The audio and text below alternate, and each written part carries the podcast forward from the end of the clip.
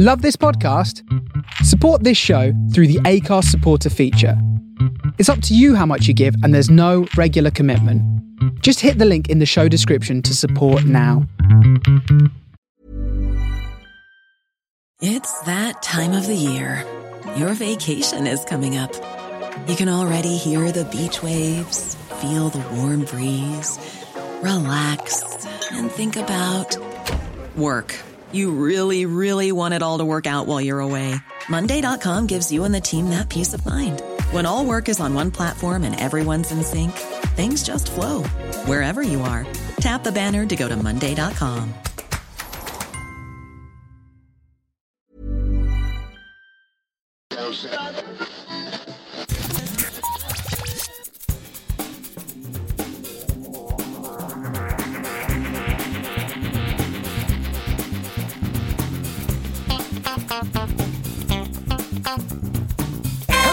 welcome to episode 369 of Geektown Radio. I am back this week with. So, we meet again, Buzz Lightyear, for the last time. Not today, sir. Matt, how are you doing? I'm very good, David. How are you? I'm very, very well. Always brings a smile to my face hearing those.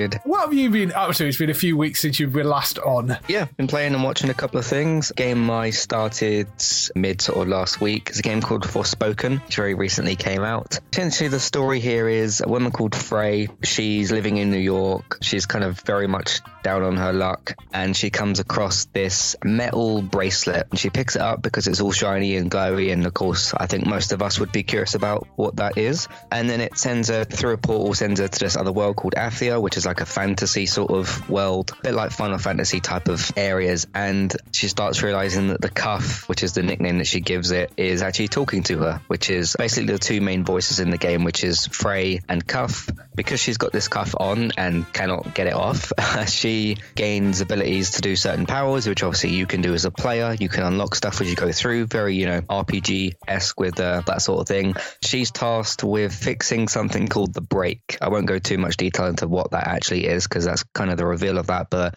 she's apparently not affected by this, so she's able to go into the areas where it's affected people. It's like a, not really like a virus, but like a disease sort of thing. It will do bad things to people if they're in the area that this thing is in. Right. Uh, so it's a third person action game, and she's basically tasked with hey, there's this evil woman who may or may not have caused this break to happen. Can you stop her? That's sort of the basic premise of things. There's been some like kind of mixed reviews for this game out there. I've played, I think, about five or six hours at this point. I'm into chapter four. I quite like it so far. There are some like wonky things with it and some quality of life, just weird sort of issues. Right. But once you get into the flow of the combat, which is what you'll be doing quite a lot of the time, it's quite good. It also depends on which of the powers you want to use and stuff. Basically, how that works is on the R1, R2 side. So R1 brings up a weapon wheel that gives you your offensive attacks, and then on L1 is your weapon wheel for defensive attacks. So you can sort of use shields and barriers and that kind of thing. So you sort of combine them and try and you know work your way through the combat. Then you unlock things as you go through. You can also sort of press and hold circle and move forward to do like magical parkour. Some of the complaints about the game has been okay, the dialogue between Frey and Cuff, which is a pretty regular thing, Yes. is a bit cringy or sort of not well written. I actually find some of it quite funny Yeah. because there's a bit of mystery as to like, okay, how did this person become a cuff and like why does this cuff exist and what is it? And the very sort of normal human background that Frey comes from, and she's been flung into this world and she's confused and angry, and so there's a lot of emotions going around. Um, Yeah. And Frey Frey can get a bit annoyed at Cuff some points. It sort of made sense to me. Have you seen much of this game at all? No, I'm only aware of it because of the fact that it kind of popped up as being sort of memed quite a lot by Yeah. uh, people on Twitter. So that's the only kind of connection I have with it. I hadn't really seen anything of it other than that. So I know it's getting mauled in the reviews. It's got like the meta score of six out of 10 or something. So, I mean, it could be worse, but yeah. So I've not tried it. But again, I mean, lots of sort of what they're describing as kind of Marvel esque one liners in there, which, you know, is not necessarily a bad thing. Like you say, it can be quite No, fun, can be It quite depends funny. what you like, I suppose. So, yes. No, I've, I've not really had major problems with the dialogue. It's just sort of the way that they speak to each other. Yeah. So, but no, the combat's pretty good. Traversal and parkour and stuff is, is quite good. There's not many scenarios where those two things are combined. You're usually either running or fighting most of the time. So, Yeah. but I'm enjoying it so far.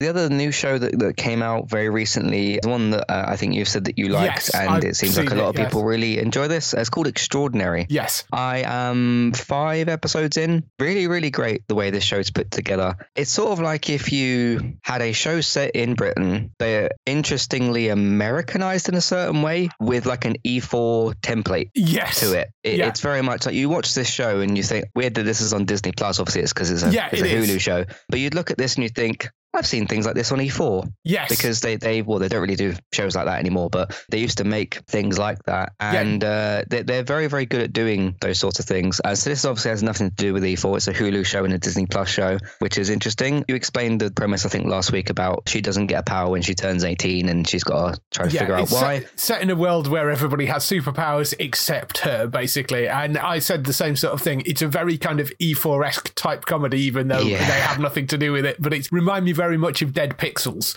because that's a very Definitely, similar definitely. level of hu- you know, type of humor. Yeah, disappointing because you look back and you think you had like Inbetweeners, Misfits, Skins, Dead Pixels. They just don't really make shows like that anymore, do they? Hmm. E4. You'll see the old like Friday Night Dinner's a bit newer. Well, it's going to be interesting. Channel 4 never actually made any of those shows. They were all buy ins, but they had a certain aesthetic which they kind of Yeah. you know, brought in. Young adult Um, thing. One of the things they are looking to change, because you know there was a whole ridiculous thing about, oh, oh were they going to sell Channel 4? And now they've completely changed their mind on that, which is great. I'm very glad Okay. they're not doing that. One of the things that has come out of that is Channel 4 may be uh, actually allowed to make its own shows, which it was never allowed to do before. It was part of the agreement with the government. Part of their contract was that they weren't allowed to own their own shows, essentially, because they are there to support independent TV production. That was always part of the deal, but they're now talking about relaxing that a little bit. So E4, hmm. well, Channel 4 could be allowed to make its own stuff. And if that happens, you may actually see a bit more of this sort of slightly more raucous comedy things coming back again. Maybe as co productions or, or whatever, but you might see a little bit more of that stuff coming back, which would be quite nice.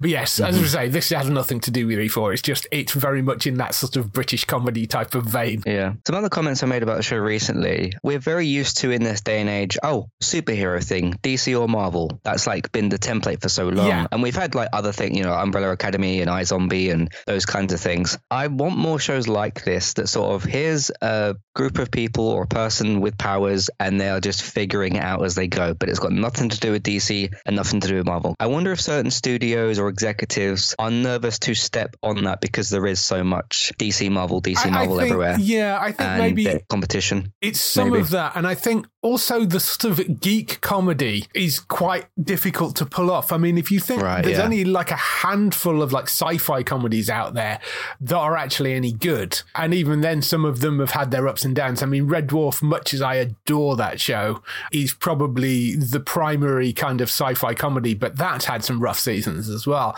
And Hmm. so these sort of superhero comedies, geek kind of based comedies, are quite a difficult thing to pull off, I think. Yeah. Um, and that is part of the reason. But yeah, no, I really love the show so far. I'm trying to just like savor it and watch it slowly. So I'm five episodes in, but I'm really loving it so far. Some of the powers that have come up in the show are really great. Some are a little bit more funny. Yeah. Um, seeing Jen trying to sort of, you know, just navigate her life and things like that. I mean, even just from the opening scene, it's one of them kind of shows you start the pilot episode, and some pilot episodes for shows can be wonky and the rest of it can be really, really great. But the opening scene happened, and I was like, I think I'm going to really enjoy this show. It just Yes. had that instant kind of, it just showed you itself at the start. Yeah. I also quite like as well, it's not outright filthy adult, but it is more sort of adult and raunchy. Yes. And I think it strikes that balance. It doesn't go too far in, in either direction, yeah. but how kind of well balanced and adult the show is, I think it strikes a really, really good balance with that. Yeah. So, but very much enjoying that so far. And it's renewed for season two. It came, Yes. it got renewed the day it came out, didn't it? Which Yes, was it uh, did. very good. Speaking of another show that doesn't need renewing because it's in its final season, Servant is about halfway through its final season. Uh, there's supposed to be 40 chapters, so four seasons, 10 episodes each. And we had episode, what was it, four last week. So we're almost at the halfway point. It's doing something a bit different to season three because each season of the shows kind of had not a different theme, but a different sort of aim. Like season one was just introduction, season two was getting a bit deeper into things. Season three really focused on being especially creepy. And season four is kind of trying to pay off some of those things and trying to pay off some of the things that were set up in, especially the previous season. It's still got a lot of its horror qualities, but they're just doing some different stuff this season. There's a few people nervous online. It's like, oh, we have only got so many episodes left. We need to wrap it up quick, quick, quick. It's like, just calm down. I'm sure it won't take that long to wrap up everything in the show. The challenge they've got there is you've had so many little teasers of things and so many sort of weird things that have happened in the show. Is like, why has that happened? Why is that here? Why is, you know, all these different kind of things. But we'll see uh, how it wraps up. I know M. Night himself has got a bit of a history of kind of not paying off things quite so well or ambiguous kind of answers. I mean, you can do ambiguous answers and stuff. It just depends what you want to leave the audience kind of thinking. I've not seen a ton of his actual films. This is the first thing I've kind of majorly jumped onto for his, but we'll see how it wraps up. We've still got six episodes left, so we've still got roughly like three hours, which is still quite a lot of time. So I'm liking the direction they're going in this season. And even though it's not as creepy this season, it's still got the other thing that will just show you, and you'd be like, why is that there? But in like a really creepy, interesting sort of horror way. They did a big one of those in episode three. I can't say what it was because it's a massive, massive spoiler. Something got sort of teased and then it got a bit shown later on, but it didn't have much context to it. Like, oh, that's that's weird that you've actually gone there. It's also interesting what they're doing this season with the in the house storytelling and how the world's looking outside because there's some like really just wild, extraordinary kind of things happening. And yeah. uh, we'll, we'll see how it's how it kind of wraps up. So, been enjoying that. Uh, the other thing I've been watching is Shrinking. I'm not fully caught up on it yet. I've got the episode from last week to catch up with. I can't remember. Have you said you're watching Shrinking? I haven't started it yet. No, it is one that I do want to go and check out, but I haven't started that yet. This is the Jason Segel therapy kind of show. He's, he's a therapist, and he decides to take a bit of a detour with his job and tries to be like too open with people, and kind of like you see some of that in the trailer. I really like where they've gone with it the first two episodes and what's going on with his daughter. And there's a few patients that he sees that you kind of see as a one off, and a few that kind of have a few more ongoing stories. But yeah, again, this is Apple going for quality over quantity. I mm-hmm. mean, you know, if, if, you're looking at this and thinking, okay, how did you get Harrison Ford and Jason Segel? It's because they're not making 20 other shows this month. It's yes. because they're making this and a few others. I have noticed Apple's been making a few more shows recently, but it's important to remember as well, quite a lot of their shows have actually finished in the last couple of years because we've had like C's finished, Servants on its last season, Essex Serpent was limited, Ted Lasso's ending this season. So they've, they do need to make new shows yeah, eventually. Yeah. So the, the quality over quantity approach is still working working for this show. I think this is another really good one as well. Did you have the intention to watch this? Yeah, I do intend to go and have a look at this at some point. There's been other things I've been trying to get through, so I yeah. just haven't got to it yet. Yes, it's one that I, I do want to go and check out. Nice. Uh, so there's some of the things I've been up to. Obviously, Last of Us is out there, but we'll talk about that. Yes, we'll get to that shortly. Um, what have you been up to? Well, one of the first things I went and looked at when it dropped was Nolly, which is the new Russell T Davies drama, which is on ITVX. It's only three episodes. I think they're an hour long each, so it's not a particularly long thing to get through. If you're unaware of Nolly, it is a drama which stars Helena Bonham Carter in the role of Noele Gordon. Noele Gordon was a real life person. She was the star of a daytime soap which was called Crossroads, and it ran until sort of mid 80s, basically. Uh, yeah, 87 was when it ran and started in 1964. So Crossroads was this motel. Noele Gordon played the person that ran this motel, and there was an infamous short period where she was fired off the show for no apparent reason. And this kind of goes into the reasons why she was fired and what she did. Noele Gordon was a fascinating character in herself as well, because she was very much the mother of the cast. Whilst she could be a little difficult at times because she'd been there forever, she was quite beloved by everybody that she worked with. She became this massive icon. And while you think, oh, well, daytime soap, and you're thinking about those sort of things now, you're talking about something which was out three times a week and had 15 million viewers an episode. I mean, by today's numbers, it would be a smash hit series. It was a massive thing, and she was the head of the cast essentially and got bumped off. It's sort of this drama just around her and telling her life.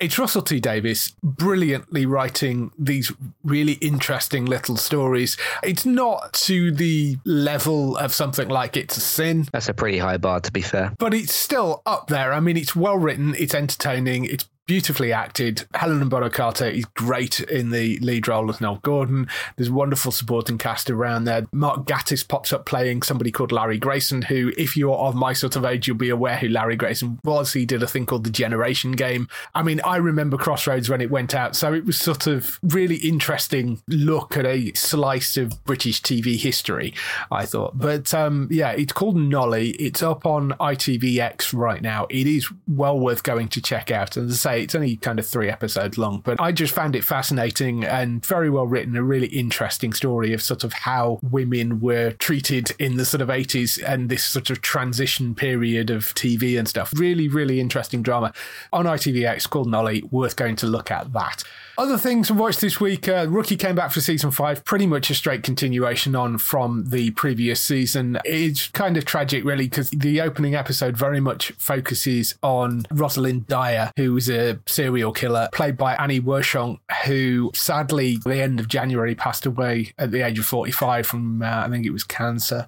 It's very strange, this being the week that the show starts and her being quite a major focal point of that opening as well. But she was in 24, she was in Timeless, she was in Bosch. She's one of those faces that popped up in a whole bunch of different shows that, you know, solid jobbing actor. She was also in The Last of Us video game. She voiced Tess and did the performance capture for Tess in the video game as well. So very, very sad loss. But uh, yeah, she's in the opening episodes of season five of The Rookie as well. I'm also working through that 90s show, which I think is doing a solid job. I mean, it's very much that 70s show, but set in the 90s. I mean, it, it, pretty much copies the entire format of it, but does a really good job with that. I finished Extraordinary as well. I finished the first bit of La Brea season two, part one. I'm waiting for the second part of that season to drop. We don't know when that's coming onto Paramount Plus yet. Watched the new Amsterdam finale, which I thought they did a wonderful job with. There's this beautiful little twist at the end of that. It sort of felt like that was cancelled rather than it actually being a full finale, but they managed to massage a finale into that ending episode really quite well and gives a very satisfying end to that. You do feel a bit like there could have been five more seasons before they ended the way they ended, but I think that was a great medical drama. I will miss it, but they did a really nice job with the finale episode of that. One of the new shows I watched was The Recruit, which is on Netflix. How do you describe The Recruit? I would say imagine if you took Jack Ryan and mm-hmm. had that show made by the people that made The Rookie. Because um, it is by the people that made The Rookie. And it is kind of a spy adventure set in the CIA, except instead of being a kind of CIA analyst, he's a CIA lawyer and gets him way over his head. He's basically straight out of college, gets this job at the CIA, gets a bunch of files dumped onto his desk, which are all the sort of crank letters that they get of people threatening to expose CIA secrets. And most of them are complete rubbish, except one of them isn't. And that's the case that he starts to sort of follow up. It's Noah Centineo in the lead role as Owen, who's great. Uh, he's been in a few other things. He was Atom Smasher in the Black Adam movie. Oh, right. Yeah. And he's been in things like The Fosters as well, a few other bits and pieces. But he's great. He's really charismatic in that lead role, works that character really, really well. Very, very enjoyable. It's a really nice setup for a series. It has been renewed for a second season, which is one of the reasons why I started watching it because, you know, it's a Netflix show and you never know with a Netflix series. When I posted the news about it having been renewed, everybody's going, Oh, I'm glad that's coming back. That was really, really good. So uh, I went and checked it out and I'm really quite enjoying it. Unlike like Jack Ryan, it's much more of a dramedy. It's much more of the sort of humor, dramedy, action level of something like The Rookie, but it's really nicely done. And if you like things like The Rookie, I think this would be very much up your street. It is one certainly worth checking out. I still need to go and watch the most recent season of Jack Ryan. I just haven't clicked on Amazon for a while. So Hmm. sometimes it's just about clicking on these different services and remembering what's on them. Yeah, I'm a bit like that with Apple sometimes. I, I kind of like, oh yeah, Yeah. there's that's come out. Yeah, that is one I would go and check out. And the other thing I watched this week is I actually watched a film. I finally watched Black Panther: Wakanda Forever. Really quite enjoyed it. I thought they handled the Chadwick Boseman stuff really quite well. It's a lovely sort of tribute throughout the entire thing to him. I don't think it has the same level as the first movie, but still a very very enjoyable film. Have you seen this? Yeah, reviewed it a while ago. I thought it was spectacular. I Yeah. really, really enjoyed it. It continued playing on the strengths of the MCU, which is telling a story within its own film and then also setting up other stuff. Obviously, there's a post credit thing to set up something. I won't talk about that here. So you got that, and then you got the introduction of Ironheart, which we already know she's got a TV show on the way. So uh, she slotted straight into Yeah. what was going on. I really like those scenes with, I think it's Shuri Okoye and Riri Williams when they sort of go and visit her. I thought that was really, really great as well. Some of the action was really fantastic. And it's a rare film that has a very long runtime, but actually manages to justify it. No, I, I thought they did a really, really, really great job with this. Yeah, I think they did a really, really nice job with it. It was thoroughly enjoyable. Riri Williams, it looks like she's going to be a really interesting new character to introduce into the MCU. It was great seeing people like Mbaku, who was a really good character this time around, and uh, Danai Gurira's character, she was great, and Lupita Nyong'o, and Angela Bassett, yeah, just and absolutely Angela killing Bassett. it in yeah. Angela Bassett completely killing it in this. I mean, and Michaela Coel as well. I really good. I mean, I would love to see a show just based around the sort of Wakandan female special forces stuff. Aren't they I mean, doing some sort of TV show? I can't remember. I can't remember whether that was one I they announced. There Ryan Coogler was- it. Yeah, there was certainly talk about it at some point. I think. I don't know whether that's going ahead or not. But yeah, Hmm. I mean, I I think there is definitely a show with those characters in there because they're brilliant, kick-ass characters and also quite funny when they're sort of Charismatic and everything. Yeah, yeah. really, really quite funny. So yes, very, very enjoyable. And Namor adding it, I think, is a, is a nice addition as well. So Mm-hmm. yeah, some good stuff in there. So we'll probably get maybe a TV show. We'll probably get a Black Panther 3, and obviously we're getting the Ironheart series. So- Good stuff. Lots of stuff coming off that, but yes, definitely worth going to check out. But that is on Disney Plus right now. If you've not caught it in the cinema, it is on Disney Plus. You can go and watch that for free if you've got a Disney Plus subscription. So go and check that out. That's all the stuff we've been doing this week. Let's move on to some TV and film news.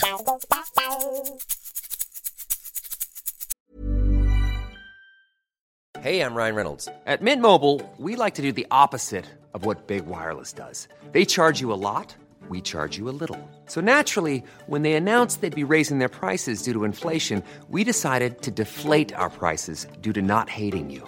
That's right. We're cutting the price of Mint Unlimited from $30 a month to just $15 a month. Give it a try at mintmobile.com slash switch. $45 upfront for three months plus taxes and fees. Promo for new customers for limited time. Unlimited more than 40 gigabytes per month. Slows. Full terms at mintmobile.com. So we kick off the TV and film news with the renewals, cancellations, and pickups. Inevitably, another DC cancellation. Pennyworth has been cancelled after three seasons. It was pretty obvious that wasn't going to survive because it ran on Epix for two seasons in the US. They shut Epix down and then they moved the third season onto HBO Max and gave it the subtitled Pennyworth: The Origins of Bruce Wayne's Butler, which was completely unnecessary. Did they actually call it that? Yes. I thought that was a joke.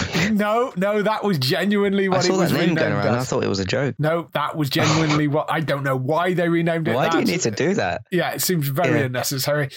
That has now been canned after three seasons. I mean, it's one of those shows that I did watch the first season of it. On, I can't even remember when I got to the end of the first season. It was fine. I know some people love it. I'm always kind of in two minds about it, but not coming back after three seasons. So that's now gone. They're cleaning house with the DC TV side, aren't they?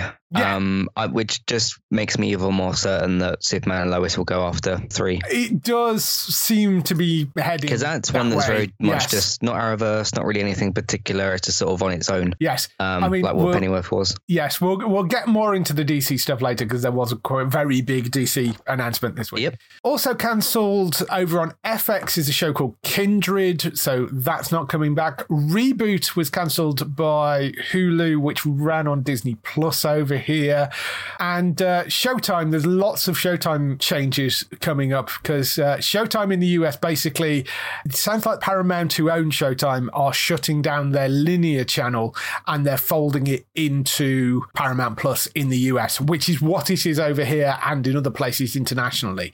And in actual fact, in the US, I think you can get Showtime as part of Paramount Plus. So what they're basically doing is they're rebranding it as Showtime on Paramount Plus and keeping the brand. You know how BBC ended up making BBC Three part of the iPlayer for a while yeah. before it went back to being a linear channel. seems to be basically that. They're keeping the brand, but they're moving it all onto Paramount Plus. So it'll just be part of the streaming instead over there. It's It's a bit like Star on Disney Plus. yeah, basically, yes. Um, it, it okay. will be no different to the international audience because that's how it runs in the UK anyway. Uh, all the Showtime stuff goes onto Paramount Plus.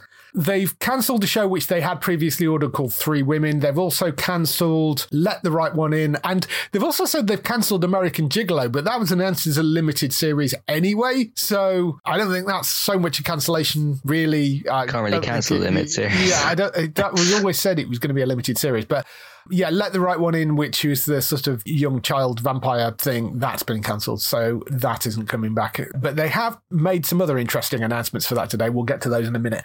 And the other thing was the Blacklist, which will be ending with its tenth season, which is coming up fairly soon.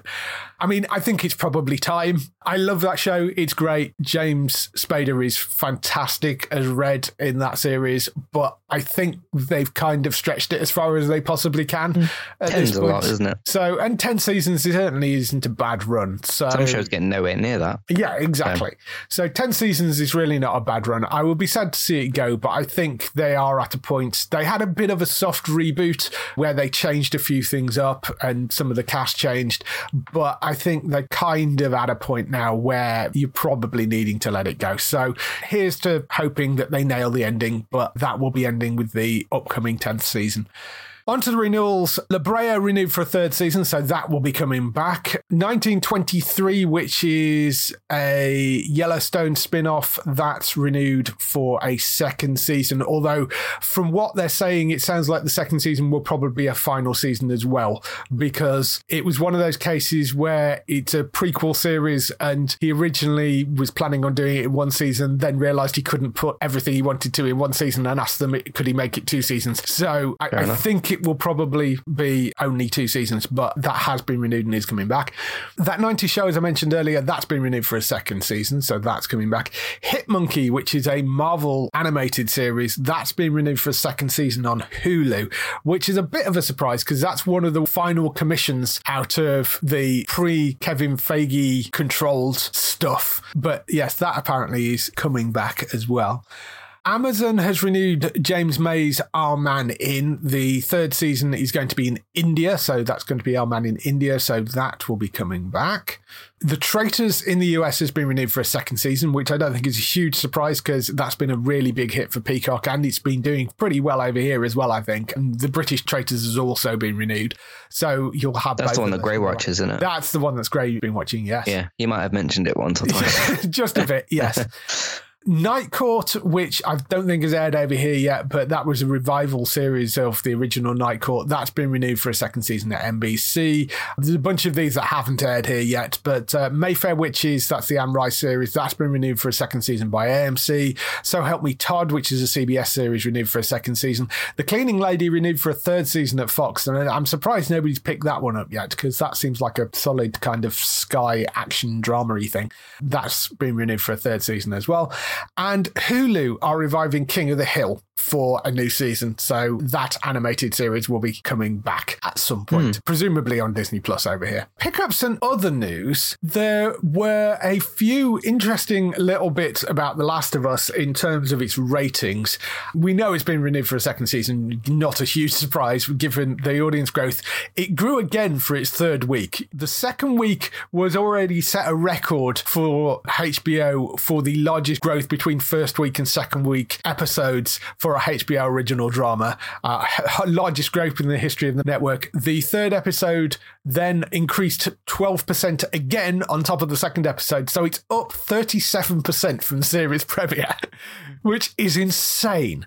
Because if you know anything about most TV shows, load of people will tune in for the premiere episode, then a bunch of them will go, This isn't for me, and stop watching.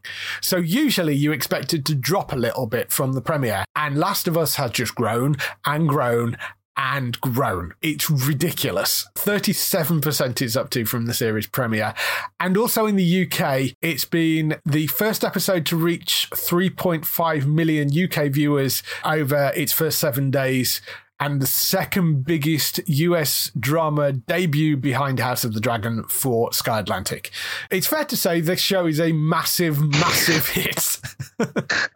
Just just about, yeah, just about, and critically rated incredibly high as well, Yeah. which is which is important. I mean, it's one thing to have the average show watched by a lot of people, or a bad show watched by a lot of people, but one that's been very critically acclaimed. It's interesting with the seven day thing because you kind of have to do that now, as opposed Yes. to what you used to do with TV, because not not everybody's sitting down at nine on a Monday or a Sunday. Some people watch it a couple of hours later, or the next day, or two days later, or that's the helpful thing with catching the on demand people that are sort of watching the episodes because you can watch it at any point, really. I mean, I know it's on at what two and, and, and nine, but you can watch Yeah. at any point in between those times or after or whatever. So yes. really quite amazing. Yes, it is. It is. Uh, and speaking of the timing, actually, episode five will be going out at 2 a.m. on Saturday rather than 2 a.m. on Monday because it's going out on Friday night in the US because it's Super Bowl weekend and they wanted to move it out of the way of the Super Bowl, which kind of makes sense. So, When's the Super Bowl on the Sunday? Yes, the Super Bowl is on the Sunday night. So rather than airing it on the Sunday night, they've moved it forward to Friday instead. It means that in the UK, it is going out on Saturday night at 2 a.m. So it will be simulcast as usual with the US, but it'll be Saturday night at 2 a.m. So you're going to get episode five a little bit early, which is nice. So be able to watch that then. Cool. Two bits of news that did drop today were also Paramount Showtime related. They have announced a couple of spin offs for their huge shows because. First one is Dexter, which, if you remember, was it last year they came back with Dexter New Blood, mm-hmm. which was a sort of way of erasing that awful ending from the original series and give a better ending to it. But there was a hint in that that they may do a spin off on it. And apparently, that continuation of Dexter New Blood, I don't want to spoil it for anybody, but I mean, it introduced Dexter's son, and there is a way that they may continue that series for a second season with the son as well. So that is a possibility. They've not confirmed that yet, but that is still in active development. So that may still come. What they have actually officially ordered is a show called Dexter Origins. This is going to go back to when Dexter first left college and joins the Miami Metro. So it's going to be a sort of young version of the original series, and he's going to have younger versions of the characters that we came to know from the original show. Also, going to be focusing on Dexter's family, including a very much alive Harry and a very formidable teenage version of Deb. That's the setup for that interesting idea that they're going to go with a sort of much younger version. Obviously, it's not going to have the same people playing the characters. They're going to have to be recasting it, but that's one that they have actually ordered to series. So that is coming definitely. They're still working on a possible second season of Dexter New Blood. They're also looking at possibly doing other spin offs, which sound like they're going to be sort of limited series because they're focusing on other iconic characters from the franchise. So the first one that they're considering at the moment is the Trinity Killer, which was played by John Lithgow in the original. So it's going to be the sort of backstories of those serial killers and how they got to where they got to and that sort of thing. So that's the other thing they're looking at as a possible spin off as well. Dexter New Blood and that possible spin off of the other characters, that's not confirmed yet. They have said they're working on them, but they're not actually ordered to series, whereas Dexter Origins is ordered to series. As I mentioned, Showtime has now sort of been absorbed into Paramount Plus. The Dexter stuff did previously run on Sky Atlantic over here because they had a deal for all the Showtime series. That deal actually ended at the start of last year. So these will probably all go straight onto Paramount Plus in the UK. They are being made for Paramount Plus in the USA.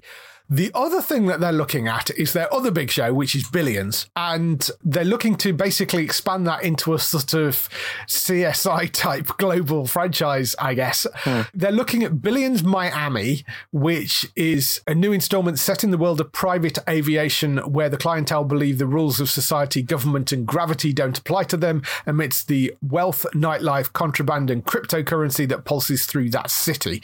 That's one of the ones that they're looking for. They're also looking potentially at one called Billions London, which would be Billions but set in London in the world of UK finance. There's also a series called Millions, which is set around a bunch of diverse 30 something financial mogul wannabes doing whatever it takes to make it in Manhattan. And Trillions, which they've said is a slightly more sort of soapy drama based on fictional stories of the richest people in the world, titans of industry living all over the country, but coming into contact and conflict with each other. So those are the four things that they're looking at. The seventh season of Billions, the main show, is, is currently filming in New York at the moment. So that is coming. Those four potential spin offs are in development. So none of them are actually ordered to series, but that's what they're looking to do with that. They're basically looking to make franchises out of Billions and out of Dexter. That seems to be what they're looking at. Hmm. Is there like a, an appetite for this? Well, yeah, I- I mean, idea. both were very, very popular shows. I kind of get where they're going with this. I think there is some appetite for it.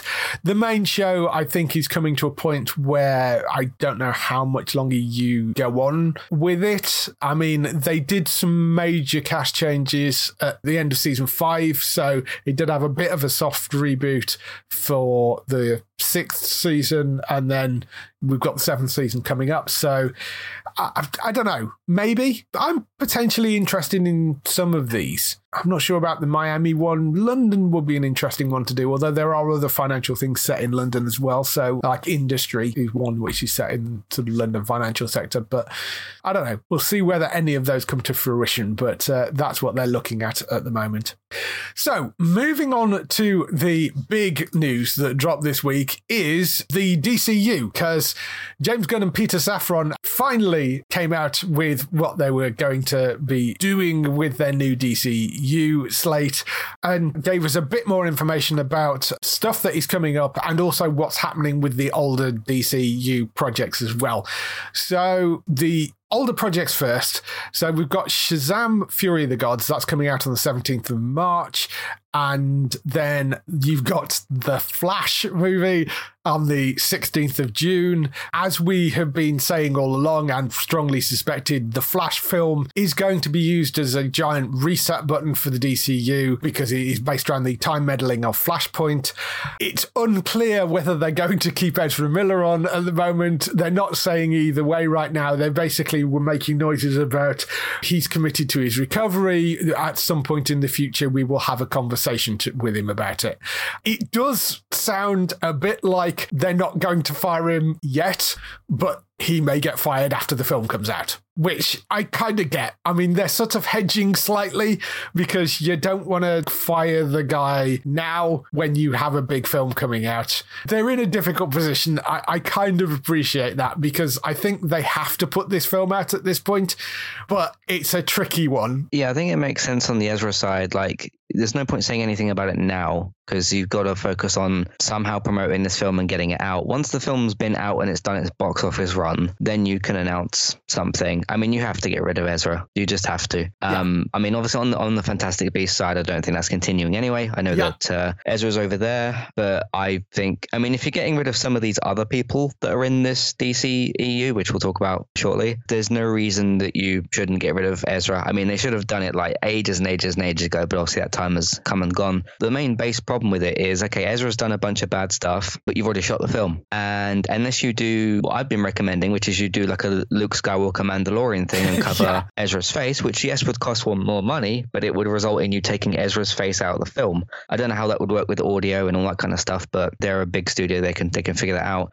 What it seems like they're just going to do is just somehow promote this film, shove it out the door. Hopefully, it makes a good amount of money, and then go from there. Because you're not really going to get a sequel to this film in the traditional sense, No. because it's you'll get another Flash film at some point in the future. Obviously, you can't leave the character dormant, but probably with the recasted Flash, whoever it's going to be, and then mm-hmm. you just pick up with that character later on while you're doing all these all these other things. Yes. I know there's been some slight suggestion about, oh, if Ezra goes and sorts themselves out and all this sort of thing, it's like, I, I, I- just don't think it's as black and white as that. Yeah. It's up to them to figure out what to do. Yes, I, I mean, I, I get them not firing him yet. I suspect that may happen down the line. I don't think you'll announce that now, though. You- but you're Like, why not- Would you do yeah, that? you- why you- would you do that now as you're about to promote the film? Yeah, you're not going to do that until after the films come out. And I think the way Peter Safran put it was, we will have a conversation. He's committed to his recovery at the moment. We're letting him deal with that. We will have a conversation in the future, which I rather suspect they probably will fire him later on.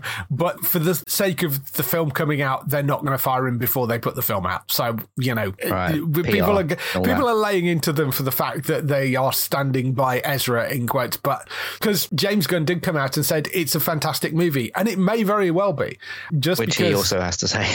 Yeah, I mean, and it may very well be a fantastic movie. It may be a great, great film. The fact that it's got a toxic lead doesn't stop it necessarily being a great film.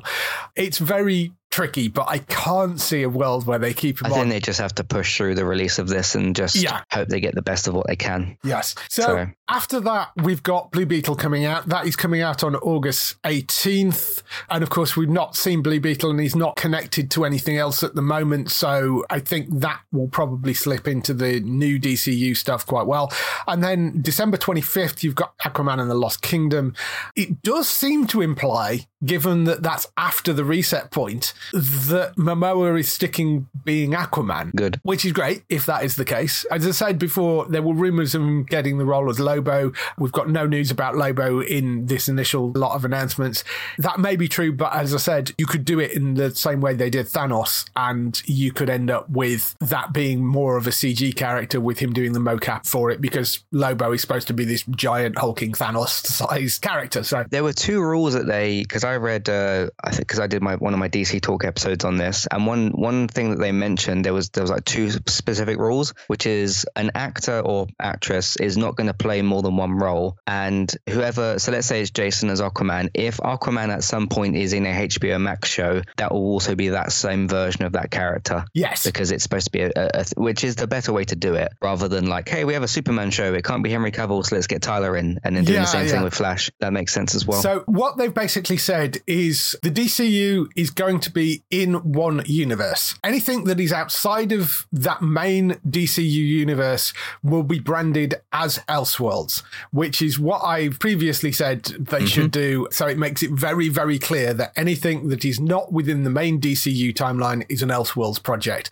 which allows them to put things like Matt Reeves' Batman with Robert Pattinson, Superman and Lois, the Joker sequel, even the Harley Quinn animated stuff, all that will be branded as Elseworlds projects, which is what they do with the comic books. Mm-hmm. So, absolutely the most sensible thing to do. It makes it far clearer. And the majority of new stuff, though, that is coming out will be done under the DCU brand with them being directly exec produced by Peter Safran and James Gunn. That seems to be what they're saying.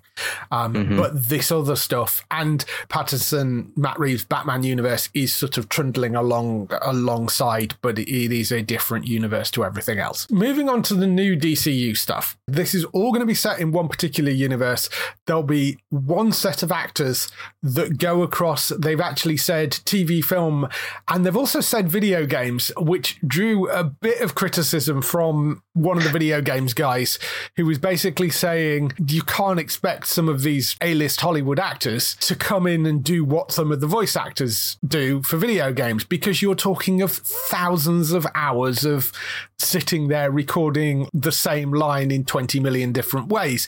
It just seems like you're either going to make video game development for DCU stuff incredibly expensive or just doesn't seem to work out. Hmm. So I also don't think they should be worrying about that. Yeah. Yeah. Because you've just got to lay the foundations of what this is first. Yeah, and I mean, they did bring up the stuff about video games, and they did say somebody asked the question, "Will we need to have played the video games, or can we just watch the TV and film?" And he said, "You can just watch the TV and film stuff." I think what he's planning to do is they will be able to use the likeness of those actors in the video games, but the stories that they're telling in those won't have a direct impact necessarily on the wider story that they're telling across TV and movies, hmm. whatever that is. And part of me does think you might be better off going off with voice actors for doing those roles anyway, unless the actor wants to come in and do it. That almost sounds like those old PlayStation film tie-in video games that they used to do. Yeah, which it sounds is a little bit like that. Slightly has me a bit worried, but yes, we'll we'll see. They'll figure that out, I'm sure, and it will be fine. But yes, in terms of the TV and movie stuff, though, the first thing they announced was a thing called Creature Commandos, which is actually an animated series, being written by James Gunn. He's written all seven episodes of it. The animation is also going to be tied in to the live action stuff and the movies, so they will have the same actors that will go across those roles. So the people that will be voicing the characters here will be the people that then play them in live action if those characters show up in live action. The people that make up Creature Commandos, it's a team thing, and it's going to be uh, Rick Flag Senior. It's the Batman villain Doctor Phosphorus, Weasel from the Suicide Squad, who we've already seen, Nina Mazursky, who is a Project M scientist from the comics, and Eric Frankenstein and his bride. So those are the characters that make up the Creature Commandos, and they are basically a sort of superhero team of misfits sort of thing. That's the setup for for that one. But that's going to be an animated series, but they are casting that so they can potentially take those people and use them in live action if they so wish. The first live action series they've announced is Waller, which interesting given that they're rebooting everything. And the first live action series they announced is Viola Davis coming back as Amanda Waller. This is is going to be a bit like the Book of Boba Fett. It's going to be not a replacement for Peacemaker season two. That is still coming. It's going to sit between Peacemaker season one and Peacemaker season two. It's going to have a bunch of the people from Peacemaker in it. So the team that are the regulars on the Peacemaker show will be on the Waller series as well. It's been written by Christal Henry, who was a writer on the Watchmen series, and Jeremy Carver, who created Doom Patrol. So it's going to be very, very wacky, probably. I suspect, given that the guy from Doom Patrol is involved in it. I think Jeremy Carver had some involvement in Supernatural as well, I seem to remember.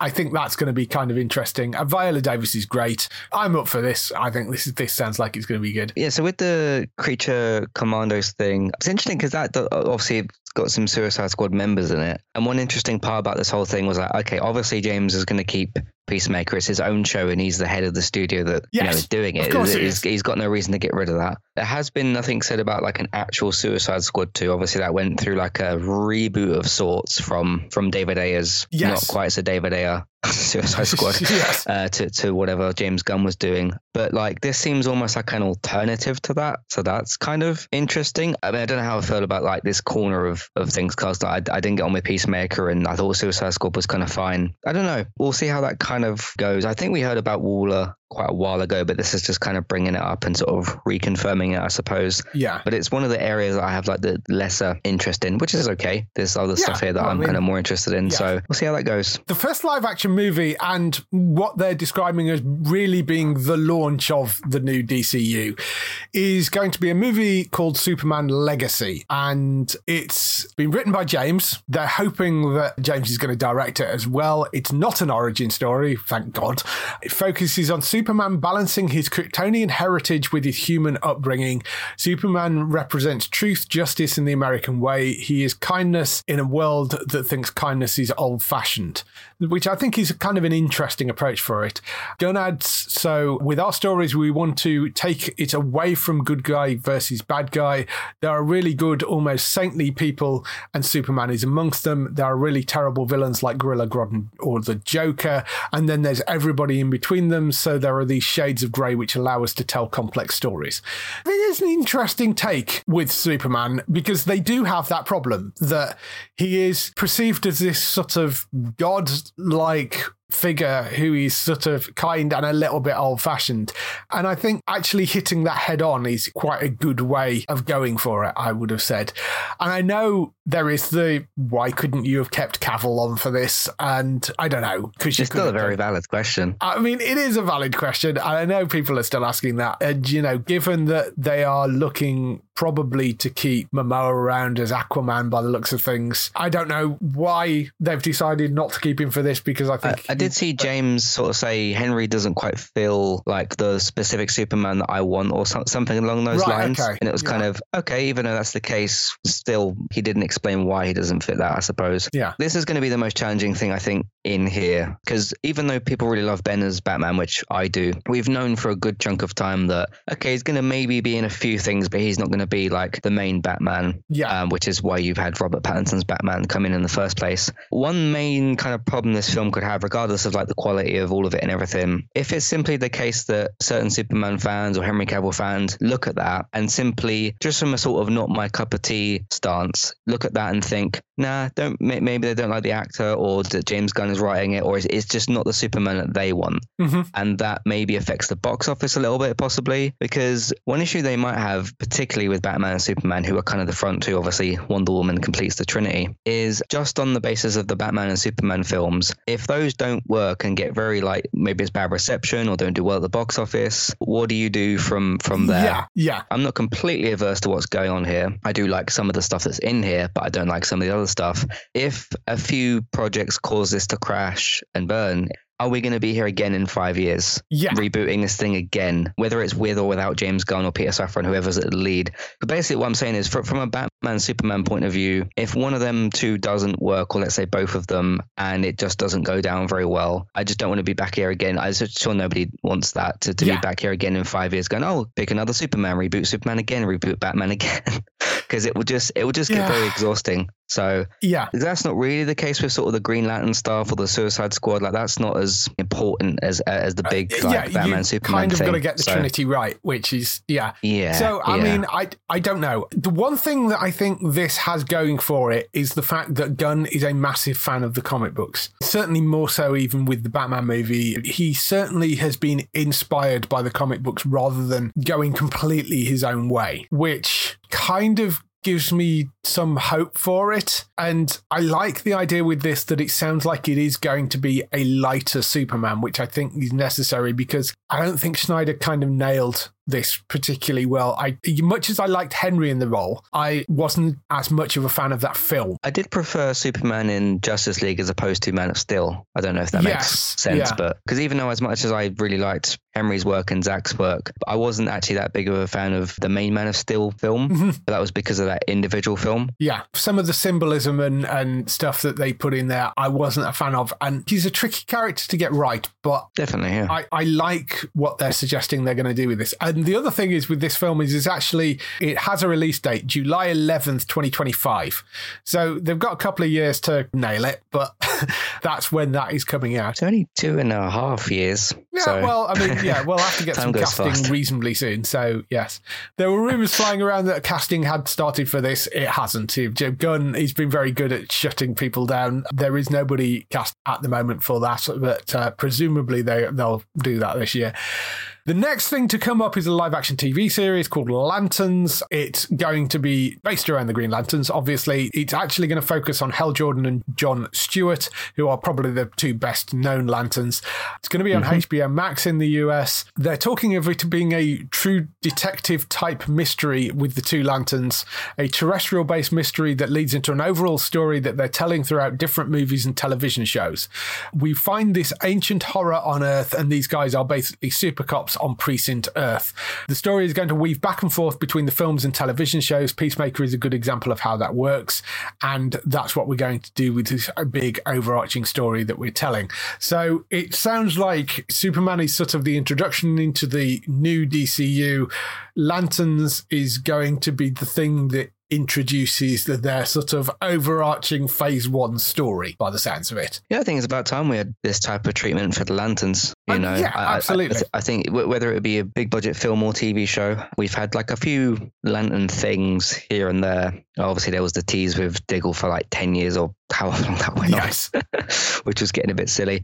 But uh, no, the, the lanterns are a core part of the DC universe, and uh, yeah, this is this is one that I've I've got no problems with, and I'm I'm looking forward to this. I like the sound of that, and I think it's a good thing to set that up as a series rather than try to shove it all into a movie as well. Next one is a movie. It's called The Authority. It's a passion project of James Gunn.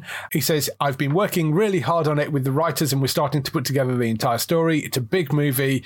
The Authority isn't somebody that I'm particularly familiar with because they're actually characters from Wildstorm Comics, which is an imprint that was bought by DC. So there's a number of things that DC have bought along the way, like Watchmen, for example, are now part of main mm-hmm. DC continuity in the comic books, but they weren't for the longest time because it was a completely separate entity and then they bought them. And Wildstorm are the same, so they're starting to fold them into the main thing. The Authority is a very different kind of superhero story. They're basically good intentioned, but they think the world is completely broken and the only way to fix it is to take things into their own hands, whether that means killing people, destroying heads of state, changing governments, basically whatever they want to do to make the world better. We'll see how that journey goes for them. So they're morally grey characters in the DCU. It sounds like a sort of interesting group to bring in because they're very much the sort of anti hero group by the sounds of it. So I think that could be an interesting group of characters to play around with. But um, yeah, I don't know that comic book at all. So I really couldn't tell you much more about it than what they've said there. This is one w- within all this that kind of okay, it could work later down the line. It depends how you introduce these characters.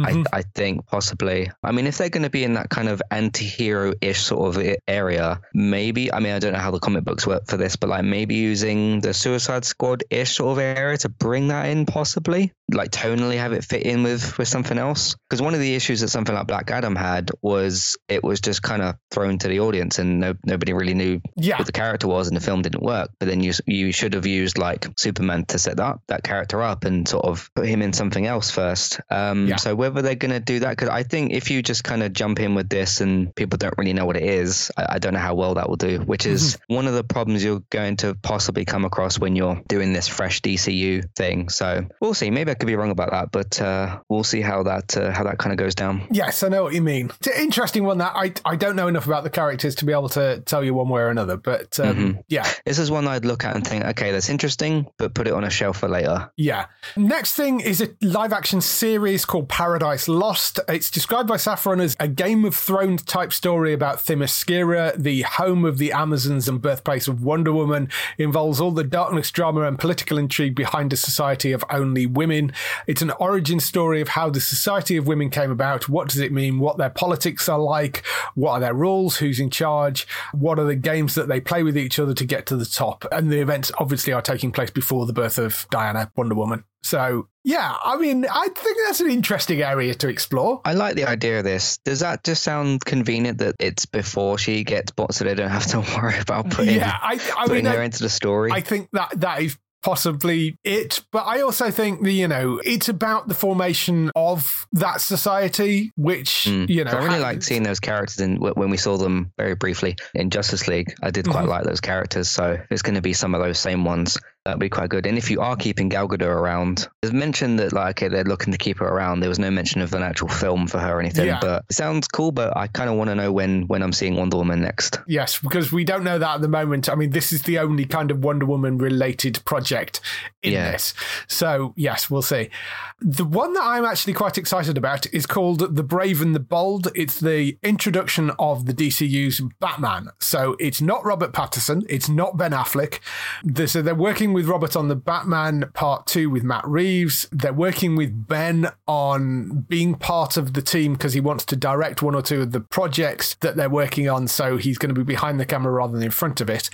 What they've done is they've basically taken the Grant Morrison run of the comic books and the story of Damian Wayne. And Damian Wayne, for those of you who don't know, obviously, as you might guess by the name, is the son of Bruce Wayne, but he was raised by the League of Assassins. So he is basically a murderous little psychopath. And mm-hmm. he is a fantastic, fantastic fantastic character.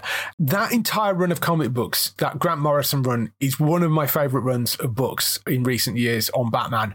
I love this idea. And the other exciting thing for me is that it's actually going to have the Bat family in it. We don't know which exact characters are going to be in it, but if it's the introduction of Damian, you've basically got Bruce there with, at the time, Tim as Robin, Jason is already Red Hood, Dick is off being Nightwing. You've probably got Barbara kicking around. You maybe have Stephanie Brown in there as well. So the the the Bat family will be represented in this film as well because as uh, I've said it's about time that we actually had a Bat family movie.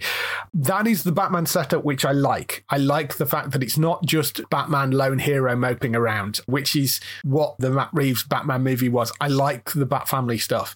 And the fact that they're introducing this and they're doing it with one of the best comic book runs that I think have been done in recent years with that Grant Morrison run, I am very, very interested for this. Yeah, I think this sounds fantastic. Um, something which I've been asking for for a while is can we have more Bat family type content? Obviously, we had Batwoman for a little bit. We were going to have Batgirl until DC decided that they very much didn't want that film. And we had Yes. the Gotham Knight. We had the Gotham Knights game, which was good and bad in areas. One of the best things about the Gotham Knights game, though, was the chemistry between the four main Gotham Knights, which I think are the same ones that you just mentioned. It, apart from it was uh, Barbara's Batgirl, because there's a whole um, Jim Gordon story in there. which Yes. Damian Wayne isn't in that, but this sounds like a very, very good idea. I just kind of wonder if you should make this a, the second Batman film and do a Batman film first, solidifying whoever the new actual actor for Batman is going to be. Because one cool thing you could maybe do if, if you're gonna if you're gonna start doing this like the MCU and you're gonna start having connective tissue and post credit scenes and you know that that type of thing, I think what might work as a pretty cool idea is you do a, just a normal Batman film with whoever the the person's going to be, and then you maybe have like an end nugget or something to where uh, because it's Talia, isn't it, that Yes. has the child with Bruce, but he doesn't really kind of know, which is like the interesting part about Yeah. it. And maybe have Talia say like, "Hey, here's your son," or you know something along those lines, because it ties into the League of Assassins. Yeah. I think that might be a good sort of like, oh, Damian's on his way to kind of get you excited for the next film. I'm kind of okay if they if they jump in with this maybe as the first one. I just think it might flow slightly better if you do this as the second film, and then you slowly start introducing the uh, Bat family members. I don't want a slow introduction of. I, I want them to jump in with Batman established, with the family established. I actually want Right. because I think the problem is if you start introducing the characters, even if you start off with a Batman and Robin, you've then got well, do you start off with Bruce and Dick, and then have Dick go off to be Nightwing, and then bring in another Robin, and then you've got to kill Jason, and then I think it makes sense to do this and just go, no, we're going to start with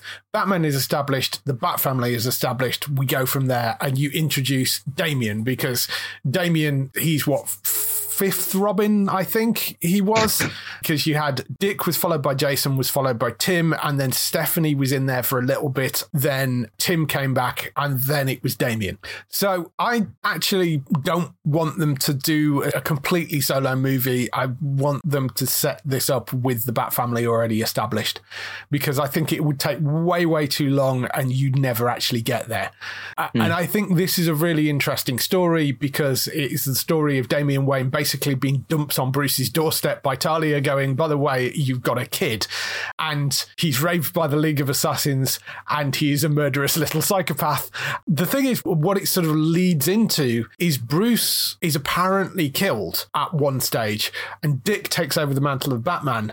And you end up with this sort of slightly lighter version of Batman that's a little bit more quippy because it's Dick under the cowl and a much more serious Robin when Damian takes over because he's all about the sort of, you know, get the criminals and that sort of thing. Mm-hmm. And that dynamic is beautiful. And what excites me for this is if this works and they keep it going, you could potentially do that as the sort of, you know, you end up at the end of this arc, I don't know, the end of phase one or whatever it is, whatever they're going to be calling these, chapter one. Yeah, it said You chapters, could- didn't they? Yeah, something? they're, they're yeah. saying chapters because this is referred to as gods and monsters, this chapter. And it may be that you get to the end of this chapter and you actually kill off this Batman. Or, I mean, in the comic books, even you know, because nobody dies in comic books, they didn't actually kill off Bruce, he disappeared in time. But you could actually get rid of that Batman and put Dick in there and actually put Damian and Dick as being the Batman and Robin for a while. You could end up going down that story route, which would actually be quite interesting as well.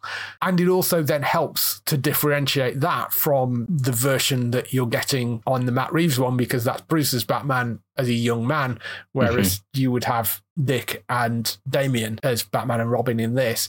So I don't know. There are interesting possibilities with that. And Yeah. uh, I'm very, very intrigued by that movie. That was the one that really stood out to me. I was like, yes, this is what I've been wanting to see with a Batman film. Yeah, as I said, I think I think the idea is great, and I really like the Bat Family. I just wonder if you should sort of work up to it and make it exciting instead of just kind of I know. I, sticking it there. I don't know. Yeah, I think the problem is if you start to work up to it and introduce the Bat family members one by one, particularly with all the Robins, it would take you, you've either got to rush through it or you're never going to get there. Hmm. And, and I would rather than just do it this way and go, okay, find a clever way of, of explaining who everybody is, set everybody up, and then you've got that Bat family established. Because that is how it is and how it's been for a very, very long time in the comic books is Bruce isn't on his own. He has this bunch of adopted kids. Hmm. So that's what I want to see on screen. That's Brave and the Bold. And I, I'm very excited for that film. I think that's going to be interesting.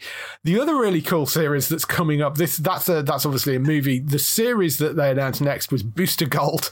He is a massive fan favorite character. If you don't know anything about Booster Gold, he comes from the future. Gunn describes it as being sort of superhero imposter syndrome. He basically uses some tech from the future and he's essentially a loser in the future, steals some tech, goes back in time and pretends to be a superhero using this sort of advanced tech that he's brought back with him. That's basically the setup for it. He is a wonderfully fun, cheesy kind of character and I really like Booster. And the other thing that this allows the possibility for is there was a run in the comic books called 52, not New 52, but there is a, a set of books called 52, which are fantastic. And it's set in a period where all three of the Trinity have gone in different directions. Like Superman has lost his powers, Batman is off trying to rebuild himself essentially after a big battle, and Wonder Woman has gone off as well, having just, I think, killed Max Lord and being televised to the world. So they've all gone off and they've kind of gone underground and disappeared. So you're left with all these sort of more minor characters. And that entire story centers around Booster. And it's one of the best things in DC that has none of the major characters in it. This potentially, if you've got the right person for this role, he really could be quite a central figure if they wanted to do something like that storyline moving forward as well. I love Booster Gold. He's a fantastic character, and I think a live action series with him fits perfectly. It's going to be a fun one, that I think definitely. Cool. If they do that in the way that you've just explained, sounds quite good. Because you do have those odd stories now and again where, hey, Batman's gone off or something, or they're not always 100% present as like where they are. If you were to do kind of the Justice League has disappeared a little bit or been somewhat dismantled, and you get other smaller characters coming in, that's something that could work. So again, this is another one that I think needs to be set up properly instead of just maybe throwing it on screen. But yeah, Booster Gold sounds like a cool character. But doing what you described sounds very good. And he has a he has a, like a little mechanical sidekick that floats alongside him, which he has a sort of really fun little back and forth stuff with. So Oh, cool. I'm really looking forward to that. I was very very happy to see they finally announced a Booster Gold series. There's a Supergirl movie incoming called Woman of Tomorrow, based on Tom King and Bilquis Evely's comic book. Tom King has actually, who's a great writer, has actually been involved in a lot of the sort of background to this as well, which also kind of encouraging to me that they've got people that involved in the DC comic books in the writing room and breaking stories with them. That I'm really happy about. So in this story, Superman, who was sent to Earth and raised by the very loving parents, obviously, Kara was on Krypton. She was on a piece of Krypton that drifted away from the planet, and she lived there for the first 14 years of her life in a horrible situation where she watched everybody around her die. So she is a much harsher, more screwed up version of Supergirl than you've been used to so far. I think that's a really interesting take on that character. Sounds very dramatic. Yes, uh, I really, really. I don't know the actual book. I need to go and look that book up, but that sounds very, very interesting. I'm very intrigued by that. That's going to be the take on Supergirl, which is good because I think Supergirl's obviously a character that we know quite well from the TV show. To, to have this very different kind of take on her for the movies and for this universe version, I think that works really, really well. Is this going to be Sasha Calle Supergirl? We don't know. It may be it's a recast. We don't know whether she'll get a I chance I find to. that very annoying. Uh, well, yeah. I mean, who knows?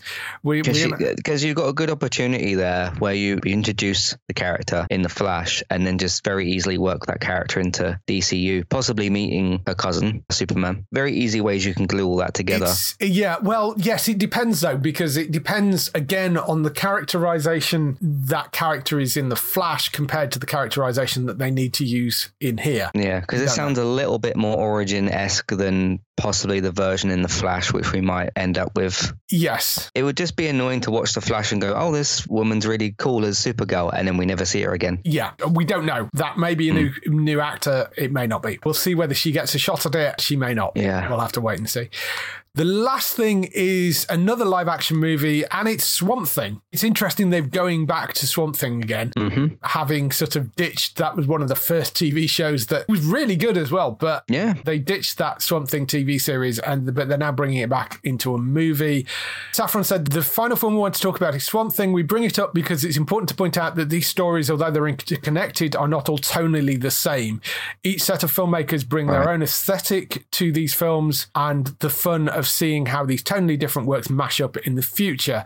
This is a film that will investigate the dark origins of Swamp Thing. We're actually developing a few other things as well, but for one or another reason, we can't say anything about them. So it's an origin story for Swamp Thing, basically, which, hmm. you know, fine. Okay. That's going to be, I think, a bit more horror I suspect, given that they pointed out the tonal differences with that. I suspect hmm. it's, it's a Well, Swamp Thing's more of a horror type character. It If you is, Look at how yeah. the, the TV show went, which I think most people really enjoyed, but Yeah. they cancelled after. Didn't they release episode one and then was like, hey, this is cancelled? yes. I think there was some sort of set Well, they, uh, yeah, cost they, they problem or realized something they like realized because they built that entire swamp set and then realized it was going to cost them like a million dollars or something to house it. Whilst they decided whether they wanted a second season, so they decided they were just going to cancel it instead, which is is ridiculous. But Yeah. it's such a shame because that was a really good series. Mm-hmm. You know, at least they're going back to Swamp Thing with the movie. So if you're able to capture any of that, the tonal stuff, uh, so this is where I do expect like a reboot. I know what I've just talked about with Supergirl, but that's literally a, a different scenario. The Swamp Thing was what like a couple of years ago. It's very like in, in the distant memory.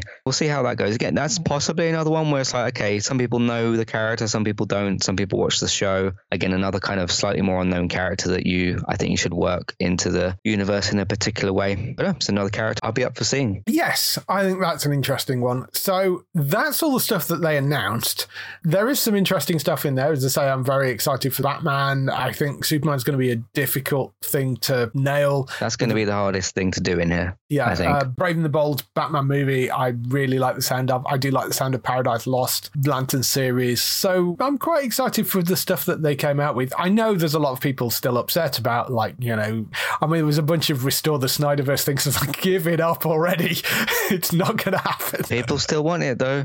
Like I know, but it's never going to happen at this point. It's I just interesting not. the idea of the IP of Restore the Snyderverse to, to Netflix, but that isn't actually an IP. It's just a nickname for a director's set of films. Yeah, no, Um, and I mean, I know people are still upset with Cavill thing, although Henry seems to be doing fine without it. I mean, he's got an entire thing that he's managing. He's doing Warhammer 40k for Amazon. I don't think he'd have the time at this point to be able to be Superman as well, but we'll see. Mm. It's also is just a shame that like Darkseid was right there.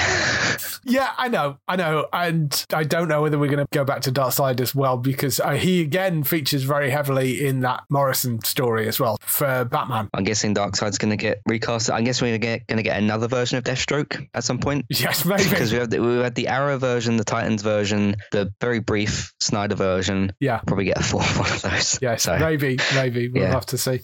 That's all the DC stuff, and that's the end of the news for this week. Time for some highlights for next week on TV. So, highlights for next week. We have the Rookie Feds. That's starting on Wednesday, the 8th of February at 9 pm. So, that's coming to Sky Witness. That is, of course, the spin off from The Rookie. Beauty and the Beast seasons 1 to 4. That's the remake based on the classic 1987 CBS show. That is coming to ITVX on the 9th of February. You've got Funny Women, which is a new TV comedy based on the Nick Hornby novel. That's coming on the 9th of February to Sky Comedy. You returns for the first part of season four. That is coming on the 9th of February to Netflix. South Park season 26, that lands on Comedy Central on the 9th of February at 10 pm. It's then on the 10th, it will be going on to Paramount Plus as well, so be able to see it there. And Clarkson's Farm, Jeremy Clarkson returns for the second season of that on Prime Video. That's on the 10th of February. So that is all the stuff coming up for next week. If people want to find more of your stuff, where can they find you? Well, if you'd like to hear more of me talking about stuff, uh, TV, games, films, main night podcast, you can find those over on entertainmenttalk.org and your favorite podcast platform of choice by searching for Entertainment Talk. We've got Last of Us going on, uh, Gaming Talks we brought back recently. We've got some interesting stuff going on over there. We talked about the uh, Tomb Raider TV show, which has got Phoebe Waller-Bridge doing that, which sounds really great. Did some episodes recently about things like Hogwarts Legacy. Obviously, that's coming out this week and some other things. Good news as well Man United are in a cup final. Hasn't happened for a couple of years. We were in a Europa League final I think two years or so ago. Uh, so on the 26th, I think that's on a Sunday, we've got Newcastle in the Carabao Cup final. So uh, I want to play that game right now because I want to just go and win the trophy. So uh, that'll be a very, very good day to look forward to. So look forward to that. Yeah, and a bunch of other podcasts that we got, but the main thing kind of being uh, Gaming Talk, The Last of Us, and the United Cast as well. So look out for all of those. Find me on Twitch if you'd like to do that at eTalk UK and YouTube for other things, basically. uh, uh, Entertainment Talk plays there's some COD clips and things like that. So have a look out for that over there. That's cool. me. And for other people involved in the show, you can, of course, find Bex on twitch.tv forward slash Trista Bytes. That's B Y T E S. For lots of streams throughout the week. She's got lots of things going on with just chatting streams and other gaming bits and pieces. She's doing some retro gaming. She's doing some more modern gaming stuff as well now. So uh, she's upgraded her computer. So she's doing more modern gaming things as well. So uh, lots of things going on over there. She's always fun to watch and listen to. That's at twitch.tv forward slash Trista Bytes, B Y T E S. And for Daryl, you can find him at HollywoodNorthNews.net for all those TV series that you love, which are shot in Canada. For us, you can visit the website at geektown.co.uk throughout the week and see all the latest air date information. If you want to get in touch with your questions or comments, email us on podcast at geektown.co.uk. Leave a message on the website post. Find us at Geektown on Twitter and Facebook at facebook.com forward slash geektown, on YouTube at youtube.com forward slash geektown, and on Instagram at geektown UK. That is everything. We shall see you next week. Bye bye. Bye.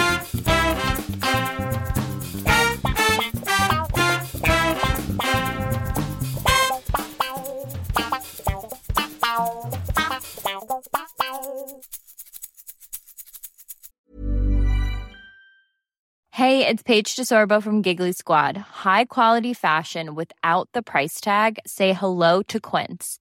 I'm snagging high-end essentials like cozy cashmere sweaters, sleek leather jackets, fine jewelry, and so much more. With Quince being 50 to 80% less than similar brands.